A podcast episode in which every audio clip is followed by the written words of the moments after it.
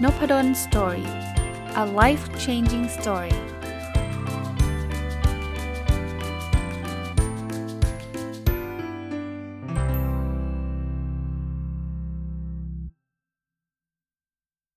วัสดีครับ ยินดีต้อนรับเข้าสู่นบดนสตอรี่พอดแคสต์นะครับ วันนี้ผมจะเอาหนังสือของท่านอาจารย์ สุขยืนเทพทองนะครับชื่อว่าการลงมือทำอยู่เหนือกฎแห่งความสำเร็จทั้งปวงนะมารีวิวนะครับต้องอย่างนี้ก่อนนะต้องขอขอบพระคุณท่านอาจารย์ที่กุณาให้หนังสือมาสักพักแล้ว สักพักนี่ก็คือ 2 ปีแล้วนะครับ แต่ว่าก็วางไว้ยังไม่ได้อ่านสารภาพนะครับ แต่ว่าวันก่อนนะวันก่อนก็คือประมาณสัก 2 สัปดาห์เนี่ยได้ได้ เข้าคิวอยู่นะ ก็เลยหยิบหนังสือเล่มนี้มาอ่าน แล้วก็โอ้มันมีไอเดียอะไรดีๆ เยอะเลยนะครับ ก็เลยจะขออนุญาตเอามาเล่าให้ฟัง แล้วก็เอามาสรุปเผื่อเป็นข้อคิดนะครับ อาจารย์เนี่ยในหนังสือของอาจารย์เนี่ยจะบอกถึงกระบวนการในการลงมือทำตั้งแต่อันแรกก็คือรู้จักทำนะอันที่ 2 คือเริ่มต้นให้ได้ อันที่ 3 คือก้าวไปให้สุดทาง อันที่ 4 คือยกระดับการลงมือทำอย่างมืออาชีพ แล้วบทที่ 5 คือบรรลุธรรม ธรรมคือทออัมธรรมเนี่ยนะฮะ ก็ผมขอเริ่มต้นตั้งแต่บทที่ 1 ก่อนนะครับ รู้จักธรรมนะคืออาจารย์เริ่มต้นเล่ามาแบบนี้บอกว่า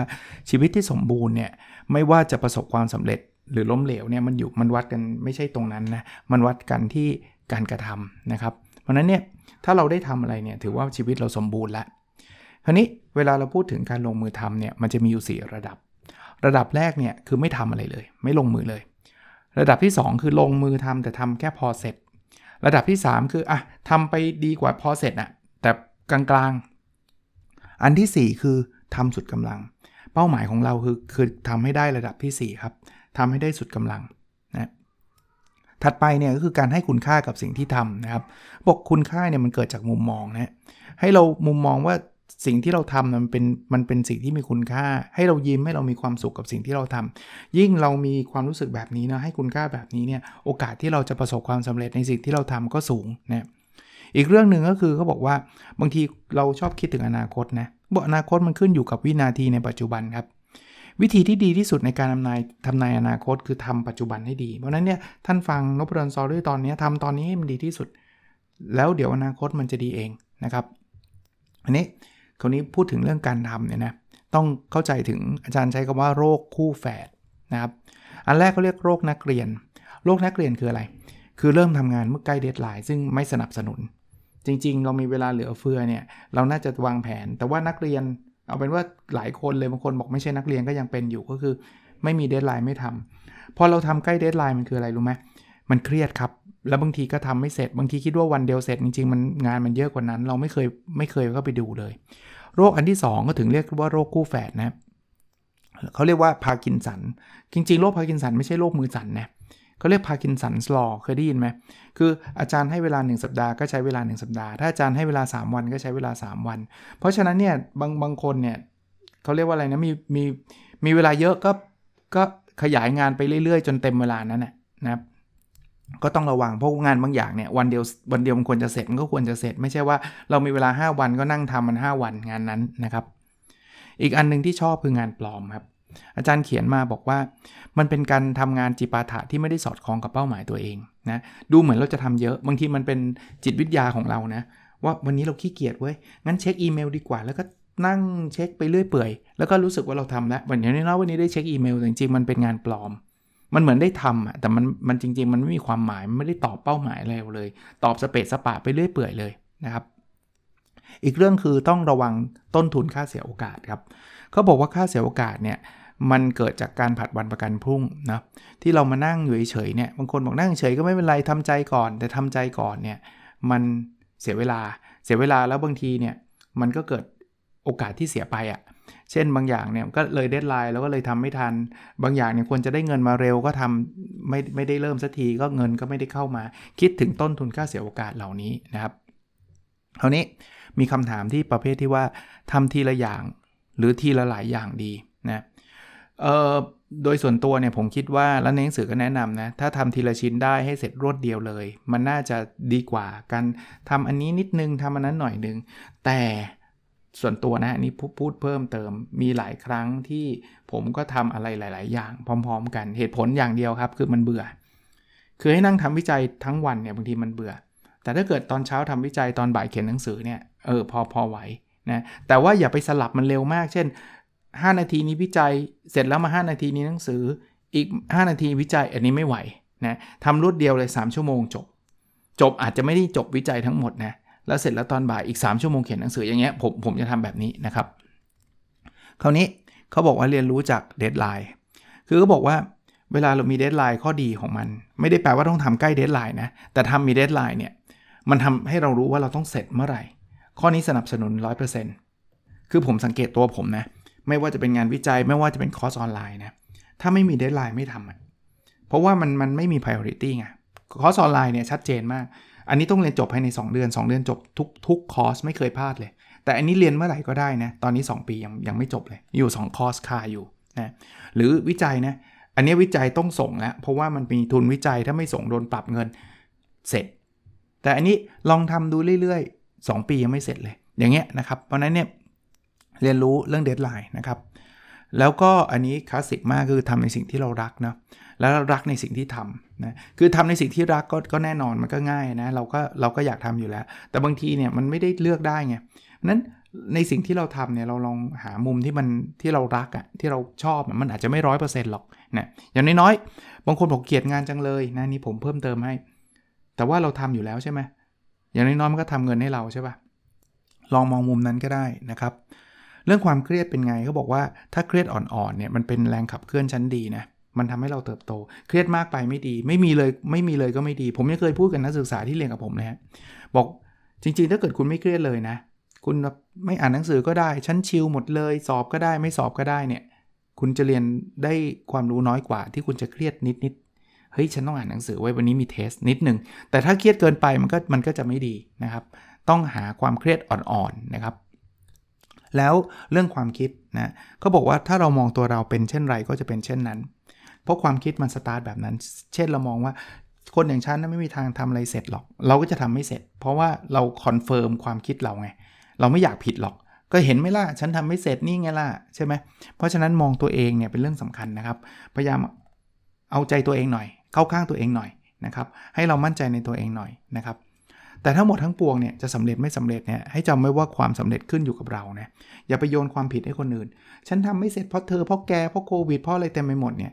คือบางคนบอกก็มันเป็นเรื่องคนอื่นนะก็มันไม่ใช่เรื่องเราอะ่ะ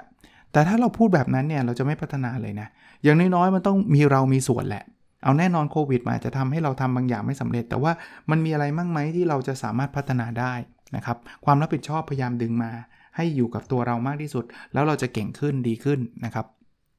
สุดท้ายสำหรับบทนี้เนี่ยอาจารย์แนะนำบอกว่าพยายามเริ่มเริ่มเริ่มทำนะ มันฝึกฝนได้ใหม่ๆเนี่ยเราอาจจะบอกว่าเราทำอะไรไม่สำเร็จสักอย่าง แต่ฝึกฝนได้นะครับ ฝึกฝนจากอะไรจากการลงมือทำอะคราวนี้มาถึงบทที่ 2 ก็บอกเริ่มต้นให้ได้ ผมว่าบทนี้เป็นบทที่หลายคนเนี่ย struggle นะคำว่า struggle ก็คือแบบเออมันมันมันจริง ๆ รู้นะว่าทำเป็นสิ่งที่ดี แต่ว่าทำแล้วมันไม่สำเร็จสักทีนะลองมาดูบทสรุปเรื่องนี้นะ อันแรกคือเริ่มทำนิดเดียวก่อน คืออย่าไปคิดว่าสมมุติว่าจะวิ่งเนี่ยอย่าไปคิดว่าวันนี้จะวิ่งมาราธอน คนไม่เคยวิ่งเลยจะไปวิ่งมาราธอนวิ่งได้วันเดียวก็เลิกแล้ว แล้วแล้วเราก็แย่กับร่างกายด้วย ให้คิดง่ายๆ ผมเคยคุยเรื่องไอ้คำว่า mini habit อะวันนี้ขอสักร้อยเมตรก่อน แล้วเอาเข้าจริงนะ เวลาเราวิ่งร้อยเมตรเราไม่หยุดหรอก เราจะวิ่งต่อนะให้เริ่มจากเล็กๆ ก่อนทำนิดเดียวนะครับ กฎอันที่2ก็บอกว่ากด2นาที คืออะไรที่ เราเราไม่แน่ใจจะทำไม่ทำคิดอย่างนี้ ขอทำแค่ 2 นาทีดูก่อน คือผมชอบ mindset แบบนี้นะครับ มันมันคือลดมันจะลดแรงต่อต้านตัวเรา สมมุติว่าผมเบื่อจังเลยว่า จะทำวิจัยดีไหมเนี่ยขี้เกียจทำจังเลยอะไรเงี้ยตั้งเป้าไว้2นาที งั้นขอทำวิจัย 2 นาที แต่เชื่อไหมพอเราอินเข้าไป 2 นาทีนะคนส่วนใหญ่นะมันจะทำต่อครับนะอันที่3นะเขาบอกว่าวิธีต่อรองว่าเอาเท่าไหร่ก็ว่ามานะ สมมุติว่าเราจะทำวิจัยสักชั่วโมงหนึ่งแล้วรู้สึกเหนื่อยวะงั้นต่อรองกับตัวเอง 30 นาทีได้ไหม แล้วก็ตอบว่าได้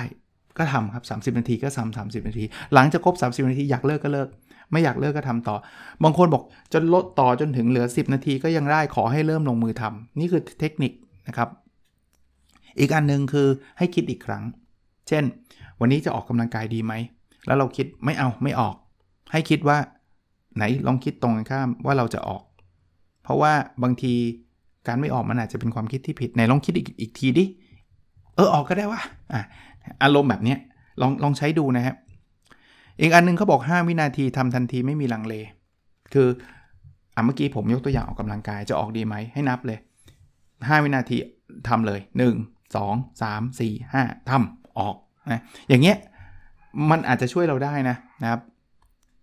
อีกอันนึงครับเขาบอกว่าสิ่งแรกที่ต้องทำอันนี้ก็บอกว่าให้ลองดูสถานการณ์นะครับ ว่าจะทำอะไรเป็นสิ่งแรกแล้วทำเป็นประจำจนติดนิสัย ถ้าผมพูดถึงออกกำลังกายนะลงมาสิ่งแรกที่ต้องทำคืออะไรใส่รองเท้า เพราะนั้นจะจะง่วงไม่ง่วงไม่รู้แหละใส่รองเท้าก่อนพอใส่รองเท้าแล้วมันก็มีโอกาสที่จะทำสิ่งนั้นนะครับ เรื่องสิ่งแวดล้อมช่วยด้วยนะเขาบอกว่าสิ่งแวดล้อมที่มันเป็นอุปสรรค เช่น ผมผมเคยยกตัวอย่างเรื่องการวิ่งของผมใช่ไหม แต่ก่อนต้องไปวิ่งสวนสาธารณะนะตื่นตีห้าครึ่งไหวไหมไม่ไหวหรอก เพราะว่ามันเป็นอุปสรรค เดี๋ยวนี้ ถัดมาถัดมายังไม่ใช่เดี๋ยวนี้ด้วย ถัดมาวิ่งแถวหมู่บ้านง่ายกว่าเยอะ เดี๋ยวนี้ง่ายกว่าเยอะอีกเพราะว่ามีลูกวิ่งอยู่ที่บ้าน เพราะฉะนั้นผมขยัดขจัดอุปอุปสรรคออกมากที่สุด แล้วเตรียมสิ่งเอื้อต่อการลงมือทำรองเท้าวางไว้ตรงกลางเลย ไม่ใช่ว่าเออเดี๋ยวจะวิ่งแต่ต้องขึ้นไปหารองเท้าอยู่ในตู้นู่นนี่นั่นเดี๋ยวก็เลิกนึกออกไหมพยายามทำอะไรที่มันเอื้อให้เราทำได้ทันที อีกเรื่องหนึ่งก็บอกว่าใครยิ้มคนนั้นชนะ คือเขาบอกว่าเพราะเรามีความสุขเราจึงยิ้มครับ นั้นแล้วในทางกลับกันนะเพราะเรายิ้มเราจึงมีความสุข สรุปว่าเราอยากทำอะไรเราเราเราต้องมีความสุขอะอยากวิ่งลองยิ้มดูครับ แล้วเราก็จะวิ่งครับ อยากทำพอดแคสต์ยิ้มครับ แล้วเราจะทำพอดแคสต์มันดูตลกยิ้มอะไรวะ ก็ลองดูครับไม่ไม่ไม่มีอะไรเสียหายนะ อีกอันนึงครับเขาบอกว่าแซงทำเดี๋ยวก็เป็นเอง บางทีบอกก็ผมทำไม่ได้ ลองทำเป็นประมาณว่าทำทำเป็นทำได้อัดพอดแคสต์ผมเสียงพูดไม่ติดต่อเหมือนอาจารย์ไม่เป็นไรครับ ไม่มีใครพูดได้ติดต่อได้แบบโอ้โหผมก็เป็นปัจจุบันผมก็ยังไม่ได้ติดต่ออะไรมากมายนะแต่เดี๋ยวมันจะเก่งขึ้น เราไม่ต้องไปเทียบกับใครครับ ผมก็ไม่เคยอัดพอดแคสต์แล้วไปเทียบกับ podcaster คนไหน ว่าโอ้โหคนนั้นเขาเก่งกว่าเราทำไมเราห่วยไม่เคยเลยครับ เราแค่มีความตั้งใจของเรา ผมก็เชื่อว่าผมพูดพอดแคสต์เนี่ย ดีกว่าตอนแรกที่ผมทำเป็นเรื่องปกตินะครับอันถัดไปนะครับทำงานให้เสร็จตั้งแต่ครั้งแรก คืออันนี้ผมจำได้เลยนะ อย่างเช่นตอบอีเมลเนี่ยไม่ใช่เปิดมาเสร็จปุ๊บตอบไปบรรทัดหนึ่งแล้วเดี๋ยวค้างแล้วเดี๋ยวค่อยกลับมาตอบใหม่ไม่ work ถ้าจะตอบตอบเลยถ้ายังไม่ตอบไม่ต้องตอบ เพราะว่าการกลับไปกลับมาเนี่ยมันต้องกลับมาอ่านใหม่โน่นนี่นั่นไม่ work ทำแล้วทำให้เสร็จเลย ถ้ามันไม่ได้ใช้เวลานานมากนะเเขาบอกอีเวนต์ว่าเปิดอีเมลเนี่ยเปิดเสร็จแล้วควรตอบเลยด้วยซ้ำถ้ายังไม่มีเวลาตอบอย่าเพิ่งเปิดเพราะมันจะเสียเวลาอ่านแล้วเดี๋ยว เราไม่ได้ตอบแล้วเดี๋ยวก็ต้องกลับมาอ่านอีกรอบหนึ่งนะเสียเวลาพวกนี้นะครับ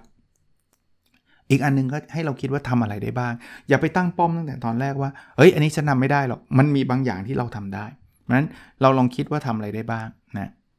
อีกเรื่องที่อาจารย์แนะนำนะครับ คือรู้ทันแผนการตัวเองนะครับ คืออย่างที่บอกนะครับถ้าถ้า เราเป็นโรค2โรคอะโรคนักเรียนคือไม่ยอมทำจนกระทั่งเดทไลน์หรือว่าพากินสัน คือเขาให้ 5 วันก็ทำ5วันเขาให้ 10 วันก็ทำ10 วัน ถ้าเรารู้ตัวเองแบบเนี้ยเราจะจัดการตัวเองได้ดีขึ้นนะอีกอันนึงเขาบอกว่าให้สร้างความรู้สึกเหลือเฟือ เหลือเฟือคือไม่รู้สึกว่าเราขาดอะไร บางคนชอบรู้สึกว่าตัวเองขาดความสามารถ เฮ้ยคิดใหม่ เพราะยังไงคุณก็ต้องทำอยู่แล้ว ไม่ว่าคุณจะรู้สึกยังไงถูกไหม ถ้ามันเป็นงานที่คุณต้องทำหรือควรจะทำอะ ให้คิดว่าเรามีเหลือเฟือ เฮ้ย ความสามารถเรามีระดับหนึ่งเลยแหละนะครับสุดท้ายคือแรงจูงใจที่ได้จากการลงมือทำอย่า คือคนชอบคิดว่าต้องมีแรงจูงใจก่อนแล้วค่อยลงมือทำแต่จริงๆสลับกัน ลงมือทำก่อนแล้วมีแรงจูงใจ อันนี้ผม confirm จากประสบการณ์ที่ผมได้ทำพอดแคสต์มาตอนนี้ก็เป็น 1,100 กว่าตอนแล้วอะ ผมไม่ได้มีแรงจูงใจตั้งแต่ตอนแรกเลยนะว่า ฉันจะทำพอดแคสต์ให้ได้ 1,000 กว่าตอนไม่เคยมีครับ ยอมพูดตามตรงเลยไม่เคยมี แต่ทำไมอาจารย์ทำมาถึง 1,000 กว่าตอนแล้วทำทุกวันเนี่ยมันเกิดจากการทำไงยิ่งทำยิ่งสนุก ยิ่งทำยิ่งมีแรงจูงใจมากขึ้น ตรงนี้แหละครับที่ผมคิดว่าเป็นประเด็นที่น่าจะลองลองไปพิจารณาดูนะครับ วันนี้คงไม่ได้ยาวมากนักนะครับ แต่คิดว่าน่าจะเป็นประโยชน์นะครับ เดี๋ยวพรุ่งนี้จะมาต่อในบทถัดไปนะครับสำหรับ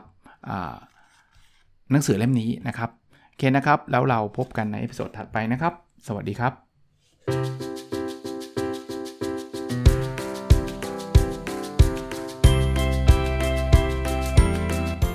n o p a d o n Story